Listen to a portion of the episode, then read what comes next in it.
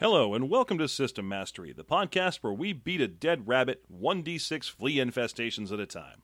This week, we're reaching back in time to 1976 to bring you Bunnies and Burrows, the game of D&D except it's rabbits. It's all rabbits. So let's hop to it on today's System Mastery.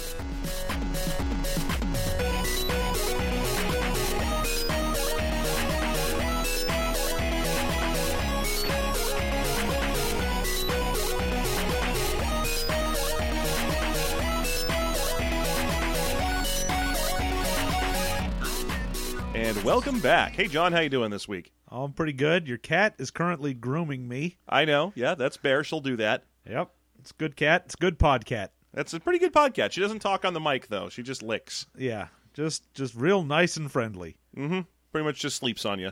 Pretty much. It's like All the having a time. little mobile blanket. Yeah. It's a little tiny square of purring blanket. Yeah, she- she's she's a decent cat. Uh, oh, you tried to move your hand, and that's not going to work for her. No, she No. needs to continue to lick my hand. Yeah, that's spare cat. All right, so uh, let's see. Speaking of small furry animals, Whoa! segue. All right, good segue. Yeah. This week we covered, or we will cover, bunnies and burrows. We have already covered bunnies and burrows. Thank Welcome you, to the everyone. end of the podcast. let's get over to that bonus content, shall we? I don't know. I feel like it- we could probably talk about it in such a small square span of time that people wouldn't notice that we had. Yeah. So here's the first thing we learn about bunnies and burrows upon getting our hands on copies of it. It's 39 pages long. It really is, and that's including like the front and back covers. Yeah, this is the smallest book we've reviewed. Yeah, it's basically like this and that Ghostbusters one. Oh, that's right. The Ghostbusters RPG was super short. And Oh, of course, yeah. we also did a whole episode on micro RPGs. And, you know, famously, I think, and probably people are going to call us on this. We'll get a lot of comments in the email. I think the Duckman RPG is only like five pages, and that's with a generous amount of feat charts. Well, yeah, but I like to include the Duckmaster's guide as part of the overall books you need to run. That's right. You know, I don't think we've ever really talked about the Duckmaster's Guide in the uh, Duckman RPG. Well, yeah, because we were only reviewing the one book. That's right. We only ever review the player's guide, but there is a full Duckmaster's guide with a lot of advice for how to play as the Duckmaster Yeah. and uh, how to control the party, keep keep the action moving along. It's it's a, it's a very useful book. Super useful. So, everyone out there who went and bought a copy of Duckman after we reviewed it, be on the lookout for that as well. Yeah, and the Duck Monster Manual, Yeah. which is also very useful. It's mostly uh, like like sniveling car salesmen and big boobed women. Yeah, mostly. Anyway, bunnies and burrows. Yeah. This is a book from 1976. Yeah, this book is old enough that I didn't realize people were putting out books like this at that time. I know, right? I, I was thinking about this. This might be maybe the second oldest book we've covered. I think so far. Yeah. There's, uh, you know, the only other ones would be AD and D, and then the basic D and D set. But the basic D and D set we covered was the one from like the early '80s. Yeah. No, so the uh, the actual original like weird little pamphlet books D and D we haven't really done. right, so this is this is way back in the history for us, and you can tell because it's got that thing that happened in the mid to late '70s when uh, new RPGs came out, where they were just copies of D and D because people hadn't figured out that you could do other stuff yet. Well, yeah, I mean, like we mentioned when we did the uh, fantasy wargaming, the highest level of all, Oh, and indeed it was. that there's a lot of things in there. They're like, oh, and this is the way it is done because how else could you do it? Well, the notable one would be right off the bat in this book. There are eight stats. Yeah, because you they have, have the D and D stats plus two more. yeah, and those are speed and smell. Yeah, Now, is smell your ability to smell or your ability to be smelled? yes, oh, okay, that's good. is your ability to smelt it and then be the one who dealt it. well, as a tiny rabbit, your farts are inoffensive and smell of leaves and clover. Yeah. All right. So, yeah, there are the standard array of D&D stats plus a couple extras for more rabbity stuff. And again, uh, we really want to stress this going out the gate. This is a book where you play as rabbits. And I Yes. don't mean anthro rabbits. No, no. You're just bunnies. You walk around, uh, hop around Yeah, you very hop- slowly. very slowly. This is the weirdest. Well, You want to start with that? You want to start with this game's really weird senses of scale? I mean, we may as well. So you find out the speed that you can move because speed is a whole stat, but they're like, all right, how fast can you go? Well, it's going to be in minutes because D&D basically had rounds that were minutes. So they're like, great, everything takes place in a minute. Your speed is 10 yards per minute. That's right. So about 30 feet every minute for a rabbit. Now that's Yeah, because rabbits are notoriously slow. oh yeah, they're they have no speed given to them whatsoever. I- Just stop and picture that because that's actually the standard speed for a uh, an action round in most D and D games, which is you know like six seconds. So this game is slow as hell. Oh yeah. Most of the stuff you can do really gets measured in either minutes or 10 minutes. Yeah. And sometimes in hours. There are very few points where it's like, "Oh yeah, this is a thing you do and it takes 5 seconds." And it's the sort of thing that happens a lot in this book. Things take minutes to do, or they kill. Or the other thing is that diseases will kill you like immediately. Well, yeah, because the effects for things will also take place in minutes. There was there was no sense of oh well this needs to take place in seconds and this needs to take place in days and so on. So everything is on this weird like 1 to 10 minute scale. Yeah, and it makes certain things super crazy fast and other things super crazy slow. Like for example, when you finally look in the at the back of the book at the threats section, they have the, the you know, oh, you have encountered man. Man has entered the forest. He is the most dangerous game. well, I feel like the eagles are probably and wasps are fucking ridiculous. Oh and yeah, dangerous. it's true. But well, well, I mean, if you're talking about humans, then yeah, wasps are the worst. oh yeah, Well, they are the worst humans, right? Yeah, them and Uh. yuppies. Whoa, and dinks. Yes. Just keep going down that list of uh, old timey names for white people that no one uses anymore. Anyway, uh, okay. So, man can throw a rock at you, or shoot a gun at you, or fire a bow at you. But the rock is of particular interest to me because a human can throw a rock at a bunny once every five minutes. Lol. I don't not- even know where that is. It's in the section, it's in the random encounter tables, Ah, right at the bottom of all the stats for all the various animal, other animals you're likely to encounter. So there's a whole lot of stuff to start, but we're, we're diving around the book a lot here. So why don't we start with uh, how the stat arrays work? Okay. So you're going to have 3d6 down the line for all of your stats. now this is not a uh, like old D&D even was like, "Oh yeah, you can do 3d6 down the line. We don't recommend it. You can do 4d6 drop lowest. You can do a point by whatever." Technically, AD&D didn't tell you how to generate the stats. It just said that you have six stats between 3 and 18 and just left it at that. Yeah. And then you had to wait till like the next book that came out in the series to tell you the various ways to roll that, Whereas this is just straight up roll 3d6 down the line, that's what you get. which is the worst.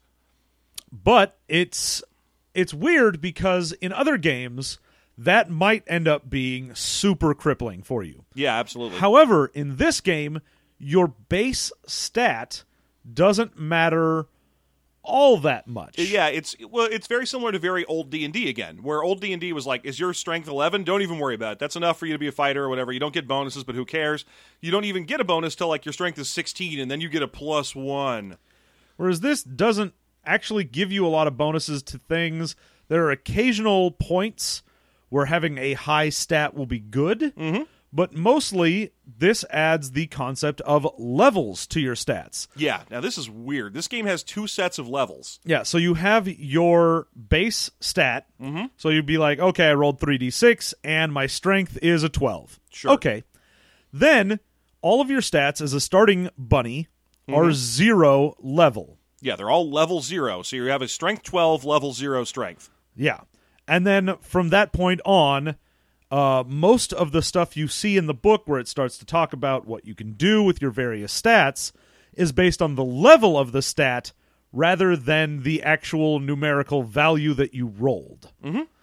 So, uh, just for instance, the strength. Strength helps you out in getting hit points, but uh, the hit points you get is going to be the level of your strength, the level of your constitution, and then you add four to it, which means every starting rabbit has four hit points. Exactly. Yeah, every starting rabbit and most rabbits most of the time will have four hit points because it's fairly difficult to level up in constitution and strength unless you're getting in fights all the time or eating poison. Yeah. So the strength will be a uh, hitting in melee, then getting hit points, and then it also helps your ability for doing damage and then jumping, like how far you can jump. Yes. Now, the stats also in- inform the next thing in this game that matters, which is that there are eight classes. Each one of the classes is derived from one of the stats. So for strength, your stat would be, or your uh, profession would be fighter. Yes. And you're usually going to pick whatever thing you rolled the best on to start with. You'll probably just pick that as your profession. I mean, sort of, depending on how much you care about some of those obscure substats. Like if you roll a high charisma, you're like, all right, my character's a maverick. What's his deal? Oh, he's really good at, at having babies. Well, he's a storyteller. I'm sorry, storyteller. But same thing. Most of his bonuses relate to his capacity for mating. Well, one of them does. The rest of them are mind control. Yay! There's such weird shit in this book. Yeah, probably the worst one would be if you rolled a high intelligence, because that's just you can know more languages. Yeah. And you can figure out how to spring traps. And that is it. Languages, you say? Let's talk about that. What's going on with languages? So, in this book, you speak bunny. Like, you just speak rabbit, and you also speak your family language. So, you have breakdowns of languages for family and then actual species. So, you can have things like uh, I can speak the canine family, but then you might speak specifically wolf or dog or what have you. I also speak family because I'm a bomb ass playa. Yes, you are quite the ninja. You are down I'm with the down clown. With the clown. I speak clown. I speak jive. I'm sorry. So yeah, there's a bunch of languages you can learn from families of animals, and then sub languages that are related to the individual species, and those go all the way from uh, well, you can't learn to speak human. Oh yes, you can. Oh, that's right. You can. You can learn to speak human in is this one of game. the things you can do. You can Yeah. learn how to speak worm if you want to. Yes, I was going to say that you can also learn how to speak several insect and lower animal form languages, but they are very difficult to learn. Well, yes, because the ability of you to learn something is also based on the intelligence of the one teaching you. So it's super hard to learn like the language of an ant because ants have real shitty intelligence, which means it takes forever for them to try and teach you their language. Which means that a human would actually be able to teach a rabbit how to speak English or what have you very easily. Although in the world of bunnies and burrows, there is no such thing as English. There is human. That's what humans speak. That kind of makes sense. I mean, I mean, unless you're playing as like a bunny living in like the center of Belgium, so you're like, well, okay, the humans around here speak three languages all the time. You know, if you're a bunny, your range is small enough that who cares what language the humans speak locally? They might as well be speaking human. Yeah, but you don't know. What I if was- I what if I'm in Quebec and I'm talking to some human and all of a sudden he gets into that weird Frenchiness? well, he's still speaking human. I mean, that's not wrong. I mean, what if I'm in England and I start talking to a guy and then I run away because why would I ever speak to one of the British? I, I okay.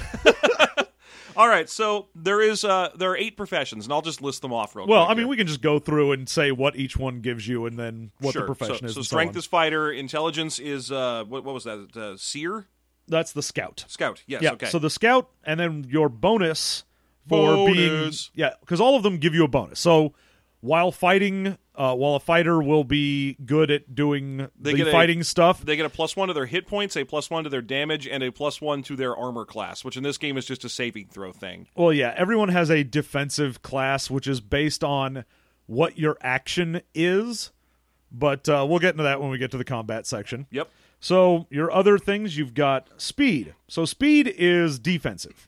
Uh, it's dodging, uh, evasion, but also covers things like swimming. Yep. So your speed also helps you with just moving quick. And then if you want to be that as your profession, you're a runner. Mm-hmm. Oh boy. And it's just not that interesting of a class because you only have like four bonuses, and they all pertain to going a little faster.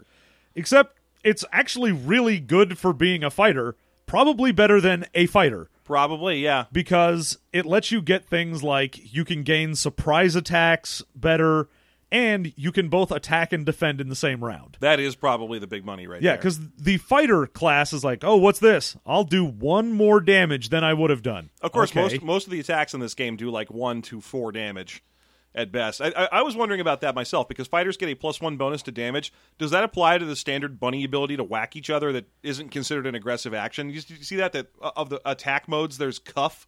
Oh, yeah. Well, you can be like, we're not actually trying to kill each other. I'm just trying to establish dominance and stuff like that. Yeah. So you can do zero damage attacks as well as things like pins, so you can pin them down. Yeah, because most of your fighting is spent with other rabbits, and it's supposed to be social, kind of aggressive fighting, but not dangerous. Yeah, because I mean, they do have things like, oh, you can bite and tear at a guy if you knock him down, or do that bunny kick rip. Yeah. Uh, but most of the time, you're not going to be doing that.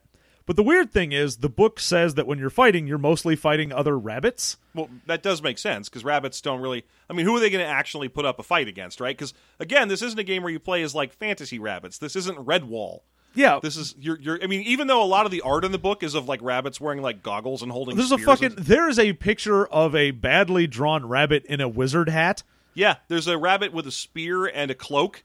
There's a there's a rabbit with with steampunk goggles on, but none of that stuff that's actually in the book. It's kind of like I, I don't blame them. It was the it was the mid '70s. Where were they going to find a bunch of just generic pictures of rabbits to put in their book that they thought would actually sell? Yeah, I don't know. I mean, but yeah, Just to be like nature guide rabbits. Just oh, here's another fucking picture of a bunny. Look at that. This is what you play as. So they had to put in all these like goggle rabbits and stuff, which you can't be. lol. All right. Anyway, So yeah, so uh, speed very good for fighting technically because you get to both attack and defend. You get to go first, and it also helps in stealth, so you can move quietly. yeah. No, it's very good. It's a very solid class to choose. Yeah, Dexterity above all, except it's not dexterity in this game. no, it's because speed. dexterity does exist in this game, and Yeah. it is nowhere near no, as good as like I was speed. saying, this is speed and not dexterity. yeah the uh so yeah the combat rules are kind of weird because you pick like what you're gonna do they pick what they're gonna do and then that gives you to one of this thing's favorite things to do which is to have a big old grid chart for you to go to Oh my god, that grid chart is ridiculous. And even the book is like, hey, this this grid is super complicated and kind of tedious, but whatever. yeah it's like we put this in here and it's weird and we don't like it but it's in there because we, have to because d&d exists We have to do what D and D did. So here's a huge chart of saving throws. So you get things like, okay, here's a giant grid chart. You get your defense class number versus his strength level number, and then we're going to take that. And once you find that number, you're going to find out what the attacker is, what his move is, what your move on the defense is, and then we're going to go find that grid, and then you're going to roll percentile dice. Yeah, it's so weird to me that the only dice that this game uses d6s for everything except uh, all like the to hit mechanics and stuff, which they switched to percentile for. W- But it- it's just weird that they would even bother with keeping d6s in a percentile based game. Well, I think again, It's D&D, They- did they it. Had to do it. You have 3d6 for your stats. That's what you have to do, which means we've already got d6s. We may as well use it for something. Yeah, and then all the attacks do d6 damage except for Rip, which is the super good attack that you can only do if the other rabbit is pinned or knocked down, and it does two dice of damage. Oh yeah, and then you have things like, oh, I just kick you and it does half a die. Yeah. Oh so, boy. So it's not a very dangerous. Well, keep in mind that everyone's got four hit points. Oh yeah, because even a, an attack that's like, what does this do? Oh, two points of damage if I claw you. Okay, yeah, but that's half my health. Yeah. Uh, Yeah, so then you also technically have critical hit in this. Mm-hmm. It's not super important, but one of the weird things with it is if you do one of those attacks and you actually get a crit, which is if you hit, you roll a d10, and on a 10, you crit. Right, right. But then you have to roll again on that d10 to see where you hit. So it does have a random hit location chart. Yeah. Uh, Because, hey, it's not a weird old role playing game without a hit location chart. nope, sure isn't. So then you get to find out where you hit. And on the critical hit location chart, two of them are you actually missed. if, if you roll a 9 or a 10, it's no, you didn't actually hit. And if you roll a 10, it's you are pinned. Wow. Yeah, On, it's- on the crit, like you hit amazingly, and it hit you hit so well you pinned yourself, you idiot. Yep, that's it. You miss, and then the opponent pulls you off balance and pins you to the ground. God damn it. Great. yeah, at that point I go, can I just not crit? If a fifth of the time I crit, it actually fucks me up. No, I'm good. Yeah, that is ridiculous. All right, so let's see. That was we already covered fighter and runner. Yeah, so then we get to smell, the other new stat. Mm-hmm. Uh, smell is mostly for being a herb guy. the herbalist and this game has a huge chart of herbs and it's all stuff there herbs are divided up by how you can recognize what they are into four categories which are taste smell clarity and uh, Density. density and those are you know like for example smell or, or taste is going to have things like pungent and sour uh, and then clarity is things like crunchy and de- it's it's It's it's like there's like 16 different categories of which you pick four descriptors to, to assign to the herbs. And Um, there there is a big chart that says like, okay, the bitter mushroom has an acrid smell and a dense clarity, and if you want to prepare it in order to do an effect that's good, you need to crumble it. And Yes, you 'cause can there look are- at that chart and see what everything is, but then the book tells you as the DM disregard that and actually make up your own because any player who sees this will already know how to do everything. First of all, no, they won't, because I've looked at that chart like six times in the past two weeks, and I don't remember any of it at all. Yep. Uh, but uh, but second, why even bother publishing a huge chart then? If your if your first bit of advice is change this chart, Oh yeah. And then it has like tons of things. So not only do you need to know like what's the herb, what does it do, what does it look like, what does it smell like, how do I prepare it? So like, oh, I can lick it or chew it or whatever. there are eight preparation methods. They are like wet, dry, lick, chew, pick bugs, remove crumble, squeeze, remove dirt, and uh, treat with. What Treat with is mix it with another herb. Yeah. So then you have the delivery, so you can like rub it on your body or eat it or touch someone or whatever it happens to be, and then a shitload of different effects. Right. and then the how long the effect lasts which most of these are either like 30 minutes or one day that's it Yep, that's pretty much the only options that they have. Uh, and then as an herbalist that's your big thing yeah. so you are all about like i need to go find herbs and herbs can do things that are like oh this paralyzes a guy or this protects me from certain pests Yeah. or it is the only way to increase your level in things outside of getting it through experience Oh, that's right. Yeah. So like if I go find myself a nice uh one of the herbs that gives me like oh it's a plus 2 to my strength level. So you're like oh great I found like natural herbal steroids, Bitter mushroom. the bitterest of mushrooms. Although it appears as though bitter mushroom starts as sour mushroom, and then you squeeze it.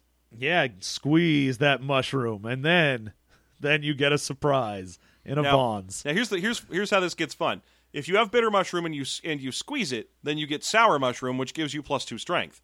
If you have bitter mushroom and you crumble it, then you have bitter mushroom, which causes three dice of damage. Yeah. All the various herbs and shenanigans you find in this have a prepared correctly and are helpful version and a prepared incorrectly and harmful version. And as an herbalist, you can basically either decide, okay, well, I'm going to do this. I'm making medicine. I'm sort of one half of the cleric in this. Yeah, Uh, or you can decide what I'm going to do is be a weird alchemist and just have like little pouches of herb bombs that I throw at people. it actually mentions that your rabbit can store a bunch of herbs on their person by stuffing them up into their fur. yep. Like rabbits can hold up to, I think it's like It's their They're- one of their stat one of their levels. stats uh, gives you like how many things you can hold in your fur. Plus, you can have a little baggie that you hang around your neck that holds stuff for you. which is weird because it's not like that. It, normally, it mentions, "Oh no, you're playing rabbits. You can't have a little bag hanging from you because rabbits don't work that way." But the herbalist, Well, no, everyone can have a little baggie. Yeah, well, there's no. no, there's no uh, mention of how rabbits get little baggies. yeah, that's the thing I'm trying to get at here. Is this game's really nebulous on whether or not you're playing as rabbits? Yeah, because there's, I mean, you're intelligent. You can talk to other things. Yeah, You are very definitely, like, if not human level intelligence, then close enough. But it's also one of those things where it's like, no, man, you just you're a rabbit. You hop around, and you've got rabbit business to attend to. yeah. You most of your adventures are going to be random encounter tables and trying to eat clover.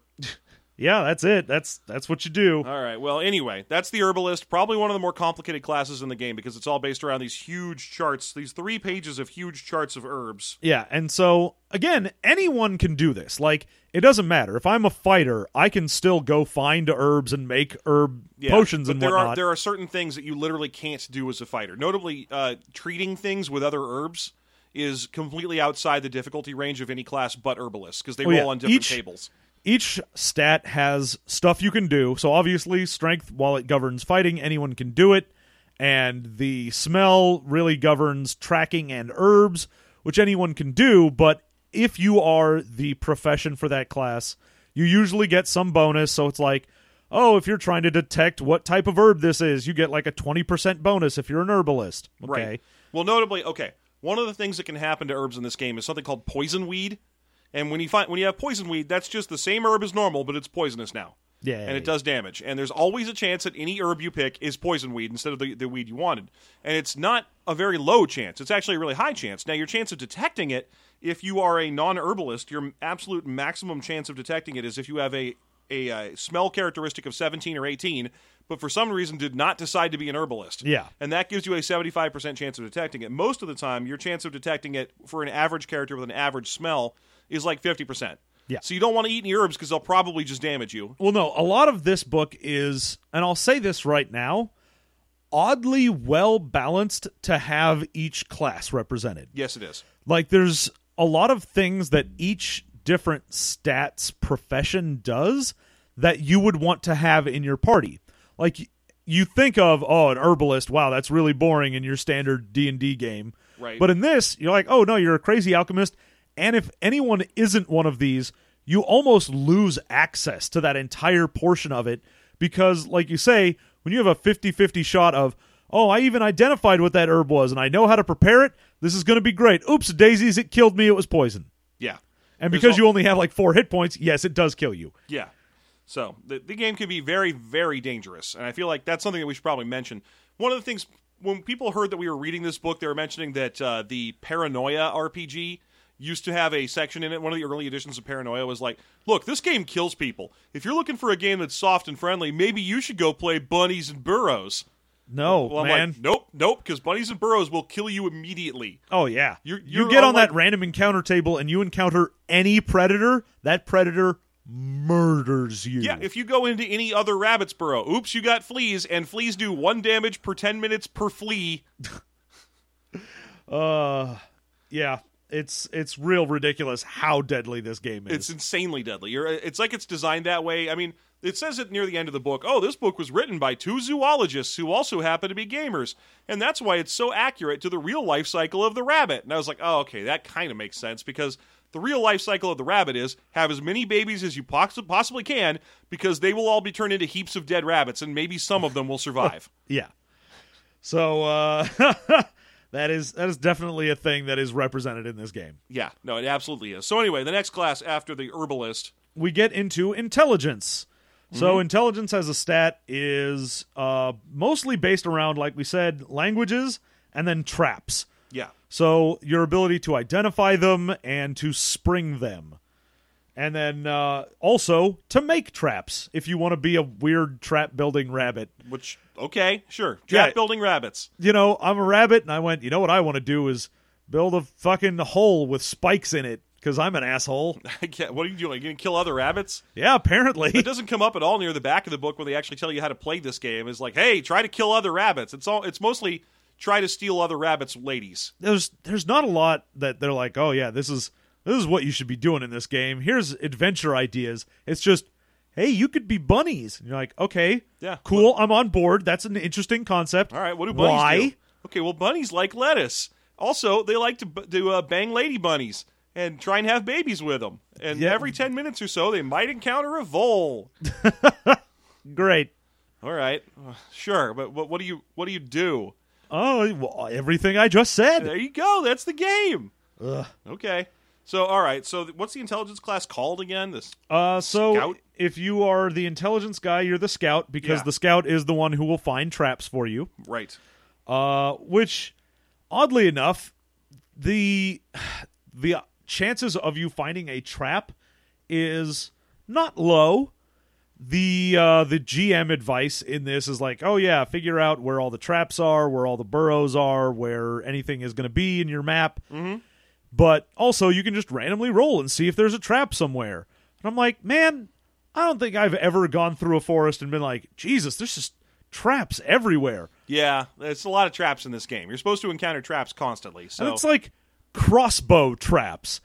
What? yeah, you know, you know, how there's like a string and it'll spring a crossbow and shoot at you.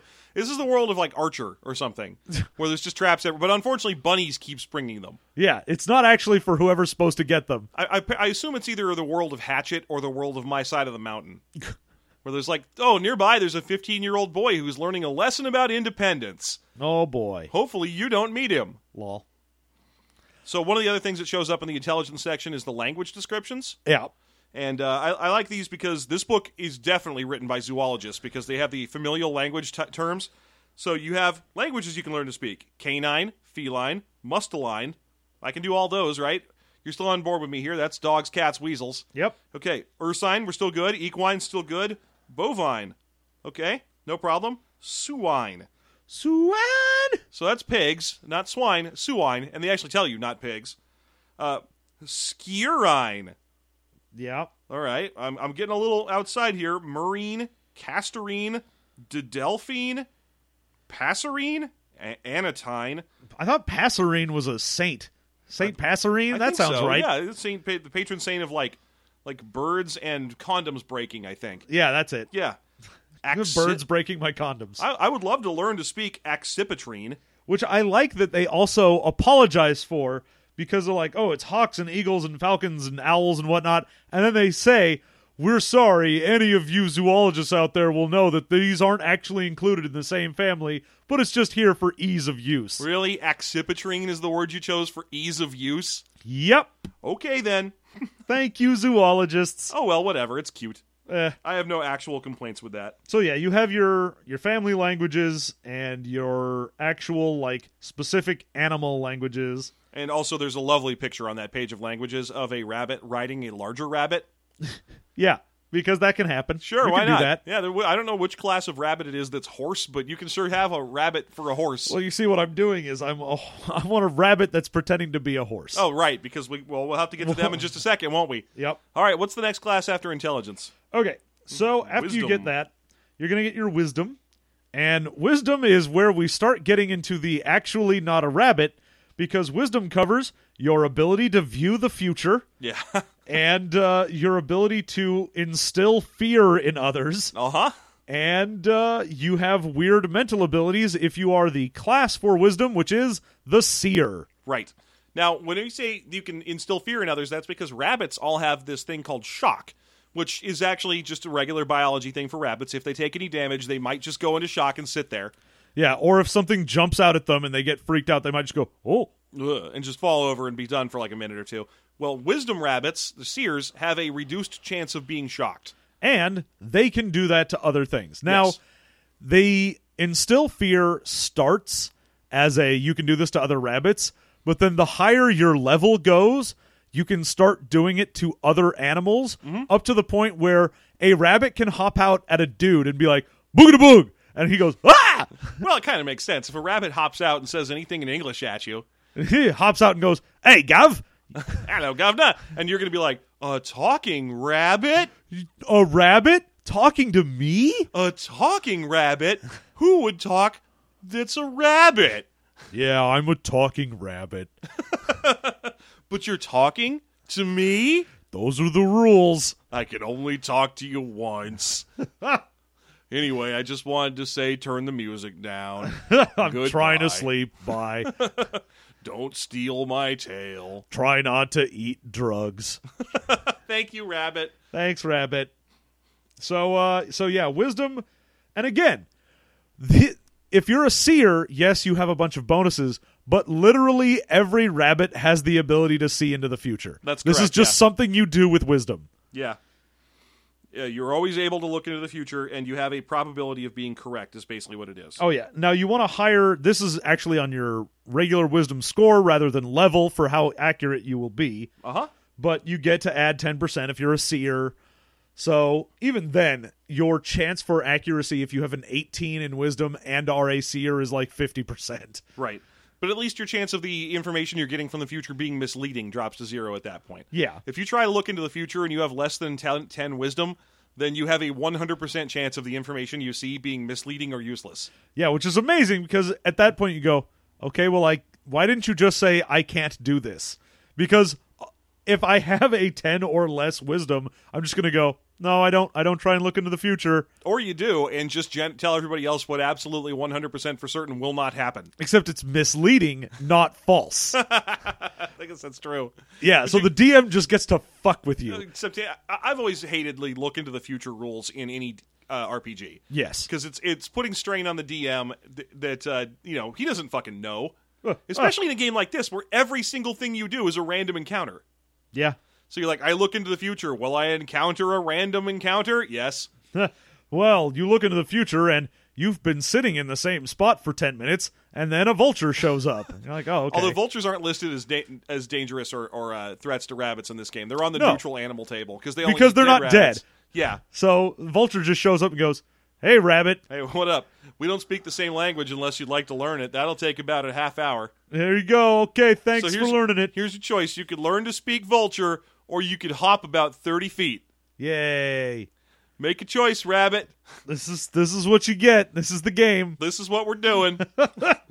So in addition to all of that, there's also feigning death is under wisdom.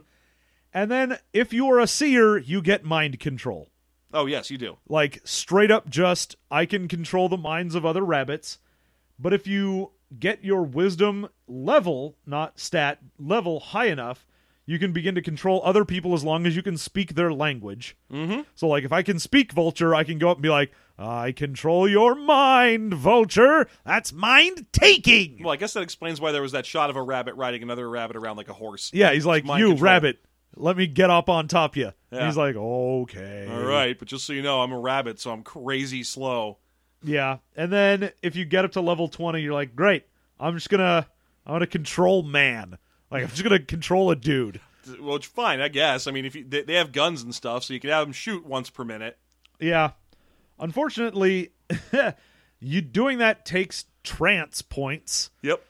which is an odd thing they put into this. And trance points don't exist when you're at level 0 and then do as soon as you get levels. Yeah. which means you can do it as much as you want at level zero, and then as soon as you get better at it, you can't do it that often. That's yeah. Because it's like, oh, at level zero, you can just do this, and it's kind of a shitty chance, but you can do it whenever you want. But if you get to level one, now you have like a trance point and can do one thing a day. Okay. All right, Wonderful. sure. All right, the next class after that is the dexterity, which is the maverick. Ah, the Maverick. This is one of my favorites because it's got the goofiest power. Yeah. So dexterity can carry items, Mhm. or you can uh, climb, Yeah. you can manipulate objects. You can cheat and steal. and you can disguise yourself as other animals. Yeah. A- As a rabbit, you're like, nah, man, I'm a fox. Typically, This is believable. typically a rabbit might accumulate various disguise materials before attempting to- a disguise. These materials might include mud or plant materials to change his fur color, parts of other animals such as tufts of fur or tails, white twigs to hold in the mouth to represent fangs, etc. Yeah, that is exactly what I'm imagining too. It's just a muddy rabbit with weird tufts of fur on it and twigs in its mouth, and it's like, I'm a bat. Fear me. Criminals are a cowardly and superstitious lot. I must become a bat to stop the criminals. I'm Bat Rabbit. God damn it, it's so useless. It is amazing. And then it even says, yeah, uh, the GM is likely to tell you no, you can't disguise yourself as things if it's obvious. Like, another bear is not going to believe that you are a fellow grizzly bear if you are a rabbit. Although I do like that it immediately then suggested it, but if you're a, a rabbit hiding in bushes, you can shake the bushes and make bear noises. Yep. You, ju- you know how you shake bushes and go, oh, I'm a, I'm a bear. Uh, honey, Bear. I'll just shake in the bushes. I'm just a little black rain cloud. Just shaking the bushes. Tut tut, looks like rain. or other cartoon bear songs. Uh-huh. Uh-huh. Look for the bear necessities. Okay, I can't think of any other bear songs. Gummy bears. Oh, shit. oh, fuck. I forgot about that one. That Yeah. Those are some cartoon bears. Those are some cartoon bears. Wow. Also, what was the theme song for the Care Bears? Uh, magic and mystery is part of their history. Yeah, good, you got it. we did it. I don't remember the, the uh, theme song of the Care Bears.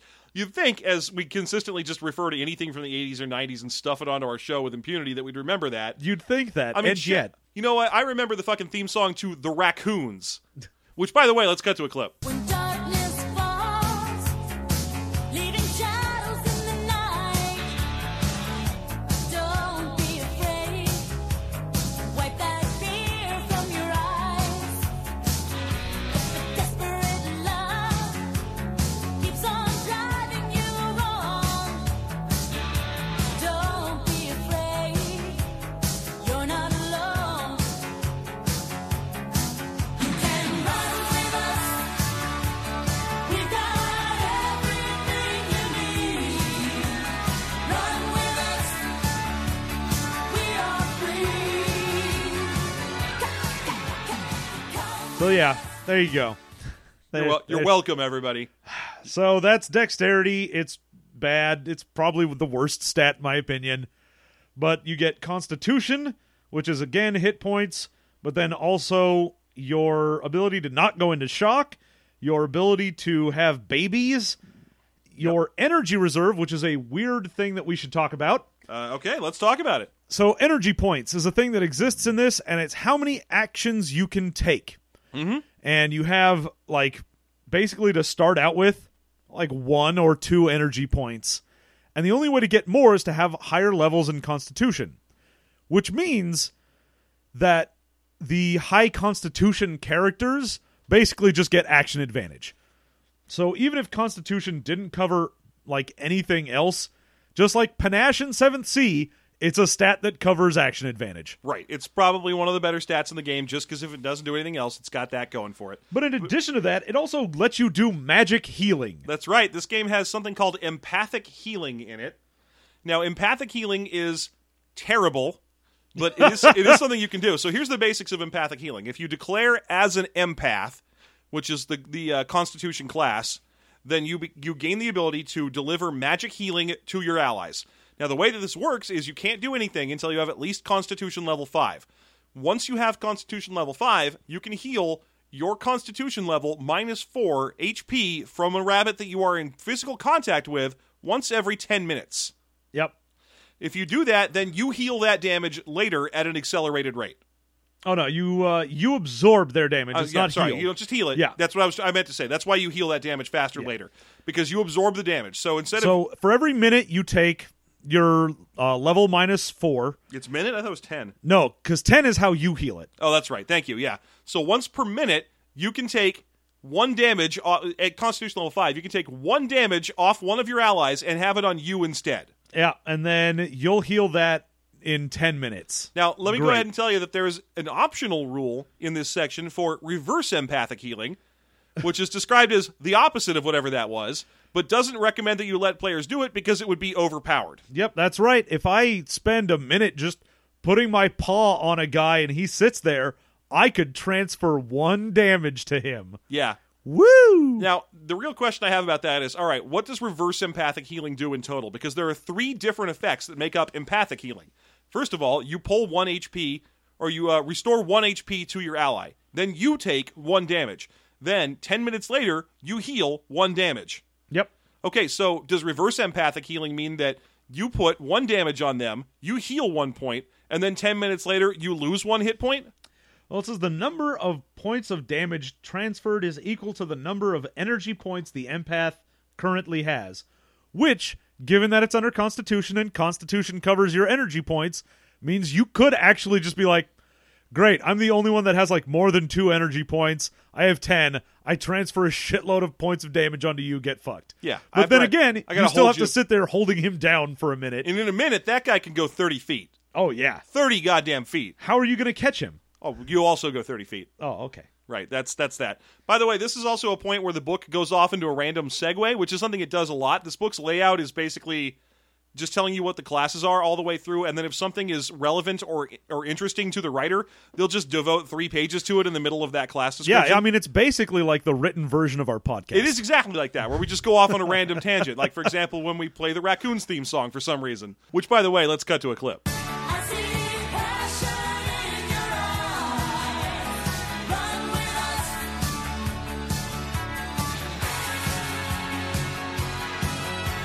us.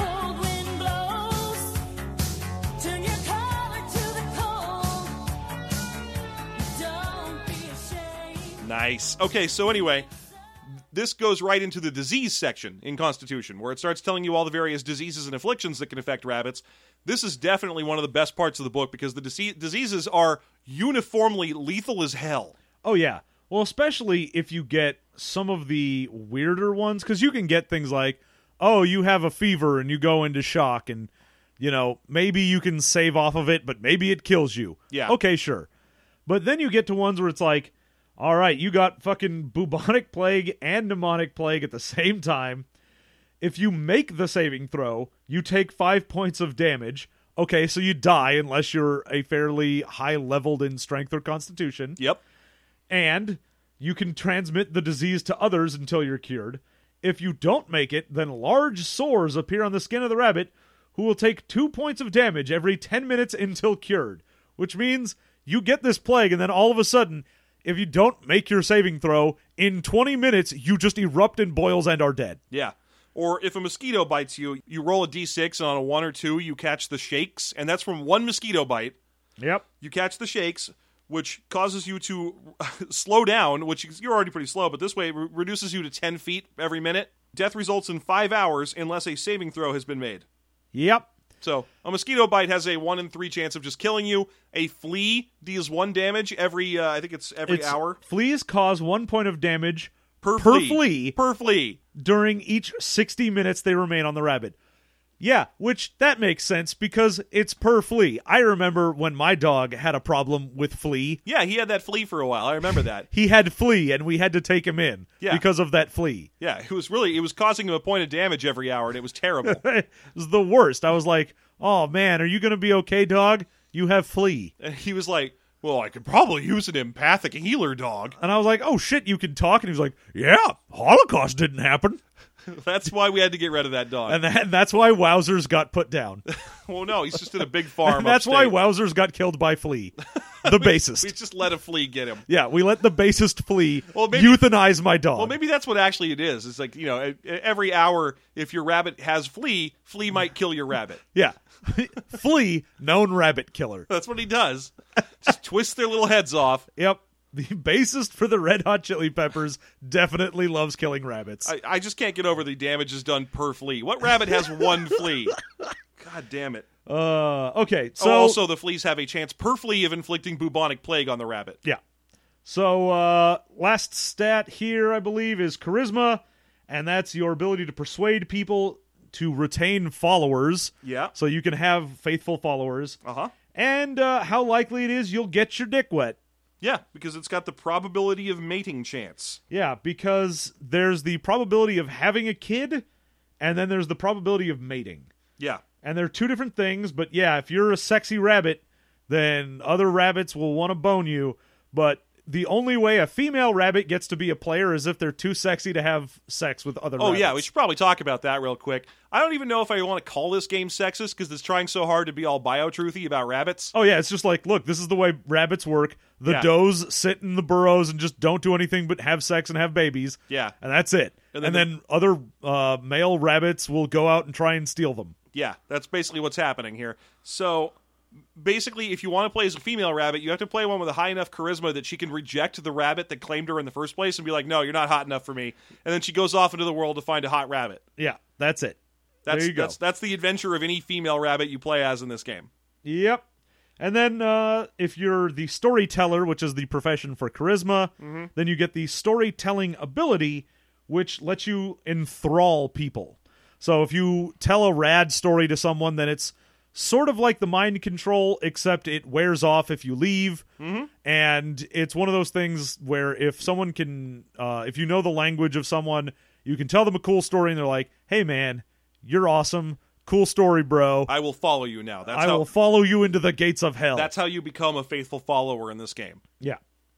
So that's uh and then we have to talk about saving throws in the most complicated chart I've seen in a long time. It is a chart that has you know how normally it'll be like, okay, defender attacker, and it'll be like the top and the left side? Yeah. This has something on every side of the chart that Mm-hmm. you are looking at. Yep. It's maddening.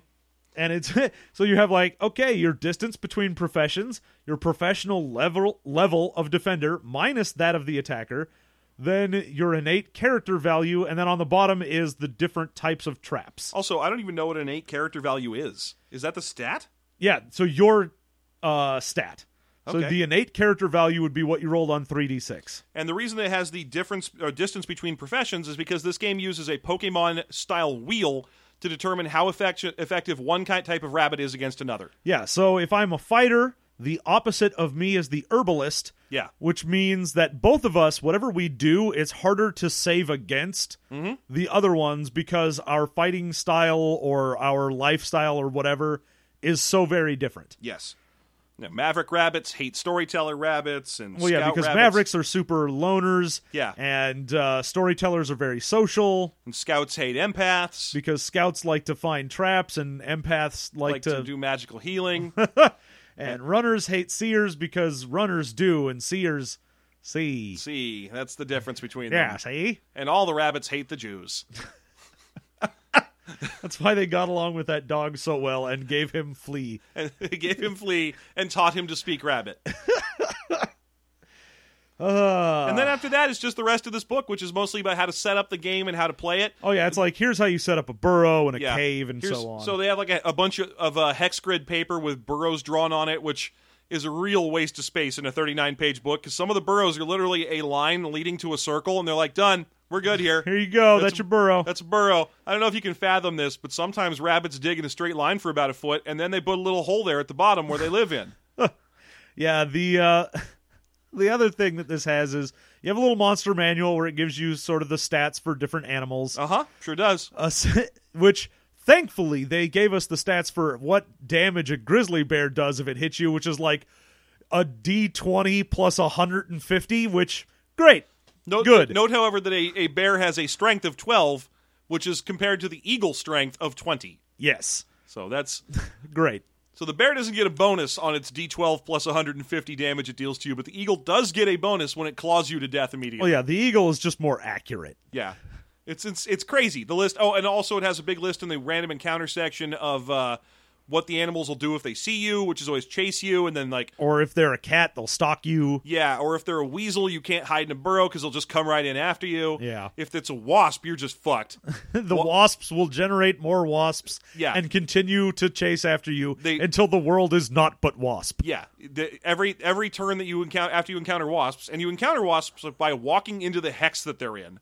Like you don't have to aggravate them or anything. Just coming anywhere near them pisses them off. Oh yeah, I've seen My Girl, I know. Yeah. So- nice. Okay, so uh so yeah, you immediately it fills a square or a hex with wasp damage, and if you run, it just fills that hex you go to with wasp damage. Yeah.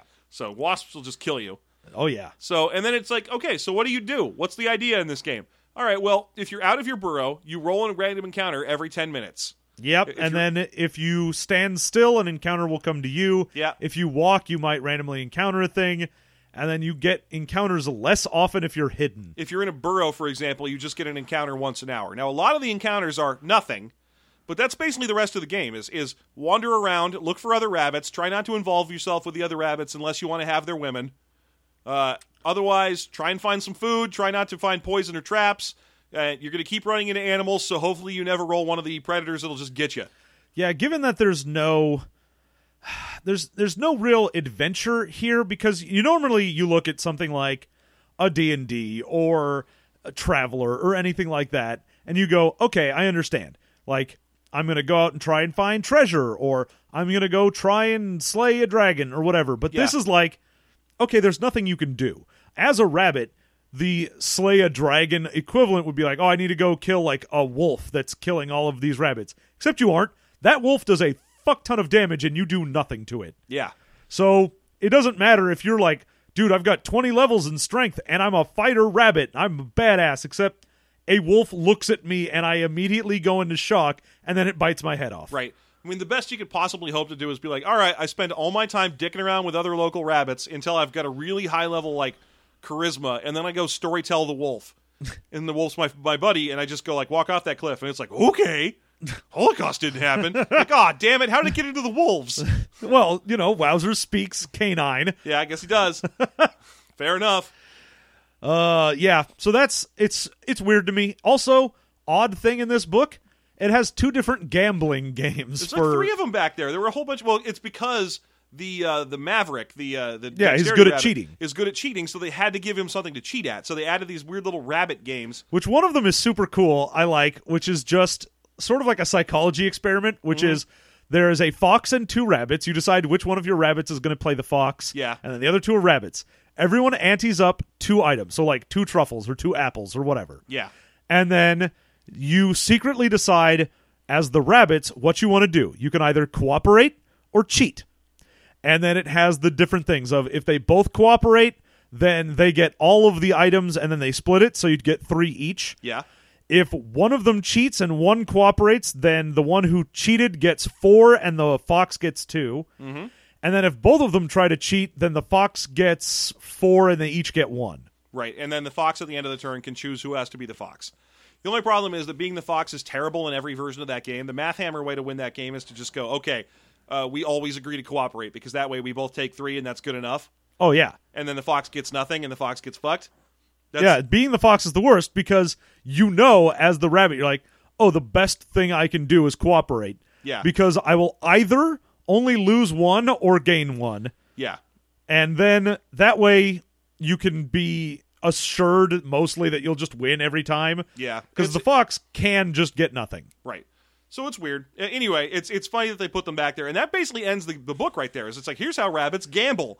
Also, we're a couple of zoologists, and we wrote this book because we like role playing games. Goodbye. Bye. And then there's the character sheet, which is adorable. it's adorable, you guys. very cute. Super, So, super dorbs. So there you go, John. What would you say is your favorite thing about bunnies and burrows? Okay. Uh favorite thing in Bunnies and Burrows is I actually kind of like the split between characteristic and level. Mm-hmm. The idea of each characteristic being its own uh split between like innate uh raw talent And trained. and then sort of skill is what your level is. Sure. So instead of having skills in the game, your stats are stats and skills. Yeah. It's an interesting way to do it. I like that It's neat. It- I don't the feel problem like it is the works. way you get it is every time you do something you have to roll randomly to see if you get it and the best you can do is a 35% chance Yeah. and that's if you have an 18 in the stat and it's your profession Yeah, so it's very, very slow that you get any of these levels in your stats, which you desperately need to do anything.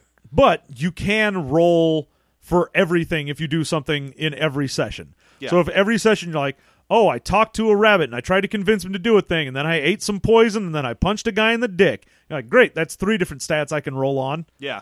You just have to come up with all eight of these things and do do them every time. The weird thing is going to be when you keep rolling on a bunch of stuff and continually fail at your profession but still get levels in the other ones. Oh, and you're yeah. like, oh, god damn it. I'm really good at being an herbalist, and yet I didn't pick herbalist. Oh well. And you're never going to be that good at an herbalist because your your ch- your chances top out at fifty percent for a lot of the herbalism activities, unless you are an herbalist. yeah. Oh, okay. well. So your favorite thing in the uh, the bunny sent to Burros? I like the the difference between professions uh, saving throw modification chart. I thought that was an interesting idea. It was very early in game design to see that sort of progress, that sort of uh, weakness and strength pow- uh, power divide system. Because it very much is. It, it looks exactly like the chart of like, oh, grass types are strong against lightning types or whatever the fuck. I don't remember it from Pokemon. Uh, Just- good. Those are the sort of things that are. it- It's an interesting uh, so- sense of play. It helps. It helps build.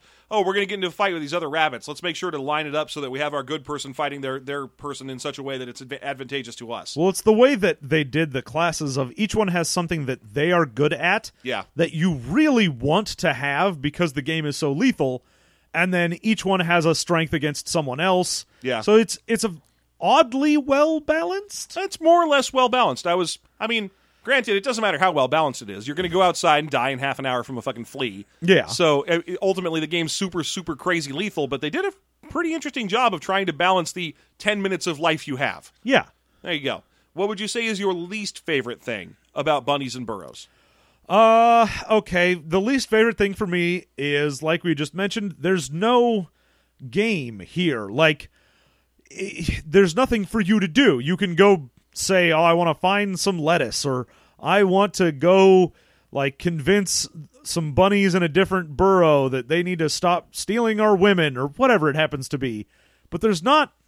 It's not really anything to do adventure wise. Yeah. Like it's it really is sort of that like uh monsters playing as humans where they're like, you go to a job, your boss is angry at you, and you're like, yeah, except that game would be garbage and boring because you wouldn't do anything. Oh yeah, there- there's always those web comics of that sort of thing. Like, Yeah. monsters sitting around playing hu- humans in, in houses or whatever. Yeah, and Yeah. so it's the same thing with bunnies and burrows where you're like, okay, but you don't do anything. You didn't make them magical enough to the point where you could say, "Oh yeah, I'm a rabbit wizard and I run around and I cast spells and I try and do stuff." Well, Well, okay, what's the threat in Watership Down?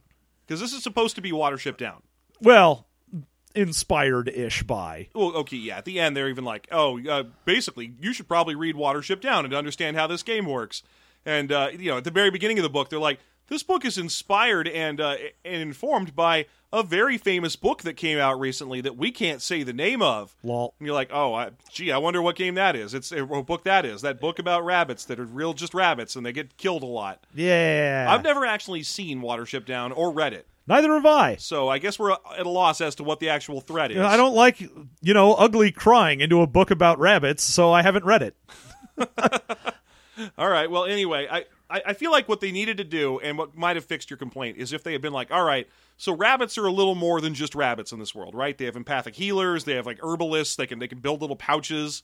They should have had one other race that had the same thing going. Like, oh, also the weasels have uh like Well, weasels. yeah. If there was if there was some weird balance level, because most of the things you fight are going to be either straight up murder you or about your level. But Yeah. even then, there's no society for weasels. There's no Yeah, they're just weasels. They, they they're exactly what re- weasels really are, except they can teach you to speak weasel. That's the only difference. And the thing is, you're basically the exact same as bunnies. You're like, oh, what are you? I'm a rabbit, except maybe I can tell other rabbits to follow me. Yeah. Okay. Well, if they had just given some other species the same halfway there uplift that they gave to rabbits in this book, so that they could they could act as a credible threat, or be even just interesting antagonists. societally interact. Like, Yeah. oh yeah, it's well known that the owls have a bazaar at night and they sell strange trinkets. You're like, oh, that's an interesting concept.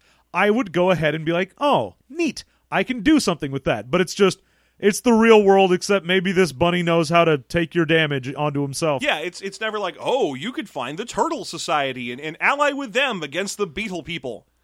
it's it's just oh no, turtles are just turtles. I like them though. I do like turtles. I know you like turtles. I do. I like turtles. I like turtles too. yeah, the secret of the ooze. I like turtles too as well. yeah. They're babies. Toka Razar play. God, that movie. I'm amazed that we went straight to the just shredder lines and not to the ninja rap. No, never the ninja rap. All right. Uh, Well, Always anyway, Shredder. my least favorite thing in this game. Uh, I'm going to go ahead and say, well, I, yeah, I'm going to say the XP system. Okay, yeah, that's another real bad one in there. Those random roll XP systems are just punishing, and especially when the chances are so low like that. Oh yeah, well I mean, ever since way back in the Sky Realms of Joe Rune, anytime a system gives you a chance to do nothing in progression, I hate it. Yeah, yeah, it's it's just not very well designed. It should always you should always advance in some way, especially in this game. This game's so lethal. Why not go ahead and let your rabbits rise quickly through the ranks before they eventually are eaten by a coyote? Yeah.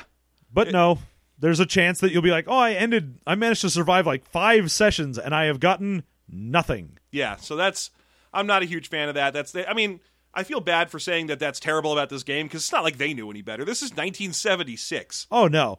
Like the fact that they were even capable of coming up with a different thing outside of just XP points, I was like, "Oh, neat." Yeah, I mean this is this is a scrawled buffalo on a cave wall as far as RPGs go. So I mean it's it's impressive for what it is. Yes. But that in mind, would you play it, John? Would you play Bunnies and Burrows? if someone wanted to run bunnies and burrows, I would play it mostly just to see what they wanted to do as an adventure. I'd be really interested to see like if the people who wrote this went, "Hey, I'm going to run an adventure." I'd I'd want to go, "Okay, I'd- what does an adventure Yeah, I look wouldn't like?" mind playing it with the people who wrote it in the first place, just because I'd really want to see what this was supposed to be. Yeah. I mean, granted, I'm sure I'd be bored. It'd be like, oh, you guys have been outside for 10 minutes. Let's see if you encounter a sparrow. You do. Hey, the sparrow flits around near you and then flies off to eat seed. You continue your search for lettuce. Good. Okay. But if it was, I, I, I'd like to see that just once so I could get that story into my head. But I'd also like to play it with what we were talking about earlier. It was like, oh, the fish prince offers you a noble quest. Yeah, if you if you live in like fantasy forest Yeah. and you're a cool fantasy rabbit, okay, I'm down. That'd be kind of fun too. Or sci-fi rabbit. I'd be all right with that too. Yeah, if I was a cyborg bunny, Yeah, the sci bunny. the cy bunny. Yeah, and if like instead of being the fish prince, it was like the fish daimyo leader, and he was like, "I will give you ten thousand credits if you can steal the cyber katana of the evil raccoons." Yeah. Yep. Sure, I'm on board with that. All right, so I'd also play that. Okay. All right, so there you go. I That's guess an it's an odd almost recommend for our uh for a game from 1976. I'll tell you this much about this game from 1976. It doesn't hurt to read it. It's only 39 pages long. You can do it. You can, oh yeah. You can find this thing and read it, and you'll be like, all right, well, I read it. I have some historical context on the game, Bunnies and Burrows. Yerp. So, once again, this has been the System Mastery Podcast. Thank you so much for listening. As always, you can find us at SystemMasteryPodcast.com or as System Mastery on Twitter, Facebook, Gmail. Uh, you can find us and follow us on and subscribe on iTunes and Stitcher. If you do that, then please leave reviews and give us the big old five stars. We love them five stars. We love it. Uh, Well, honestly, it's one of the best ways to spread the show. Yep, because then it'll come up as a feed that people like, and then someone else might discover it. Yeah, so rate and review us on iTunes. I, I feel like I don't say that often enough when I do these shows. I almost never say it, so here it is. Also, support us on Patreon. If you do Yeah. that, you get our bonus content episodes. Which will be coming up. We're both gonna make rabbits. We're going to make some rabbits. Not me. I'm going to make uh, a bunny.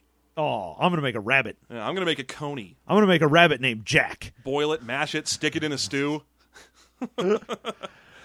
All right, so uh, there you have it. Thank you so much for listening. Uh, subscribe on Patreon. Any amount that you give us on Patreon gets you that bonus content. And remember, we will be coming to KublaCon Oh, in about that's a right. month or yeah, in so. About a month, May, uh, May 26th, 27th, somewhere in there. Yeah, that- last weekend in May. That uh, that weekend there, we'll be up there in the Bay Area, the San Franciscos. Yep. And uh, not only are we going to be wandering around playing role playing games with anyone who spots us and asks us to, but we will probably do cool stuff at night. So if you uh, if you're a System Mastery fan and you want to go do karaoke in San Francisco with us, let us know because we'll make that shit happen. That is definitely going to happen. There's no way that won't happen. yep.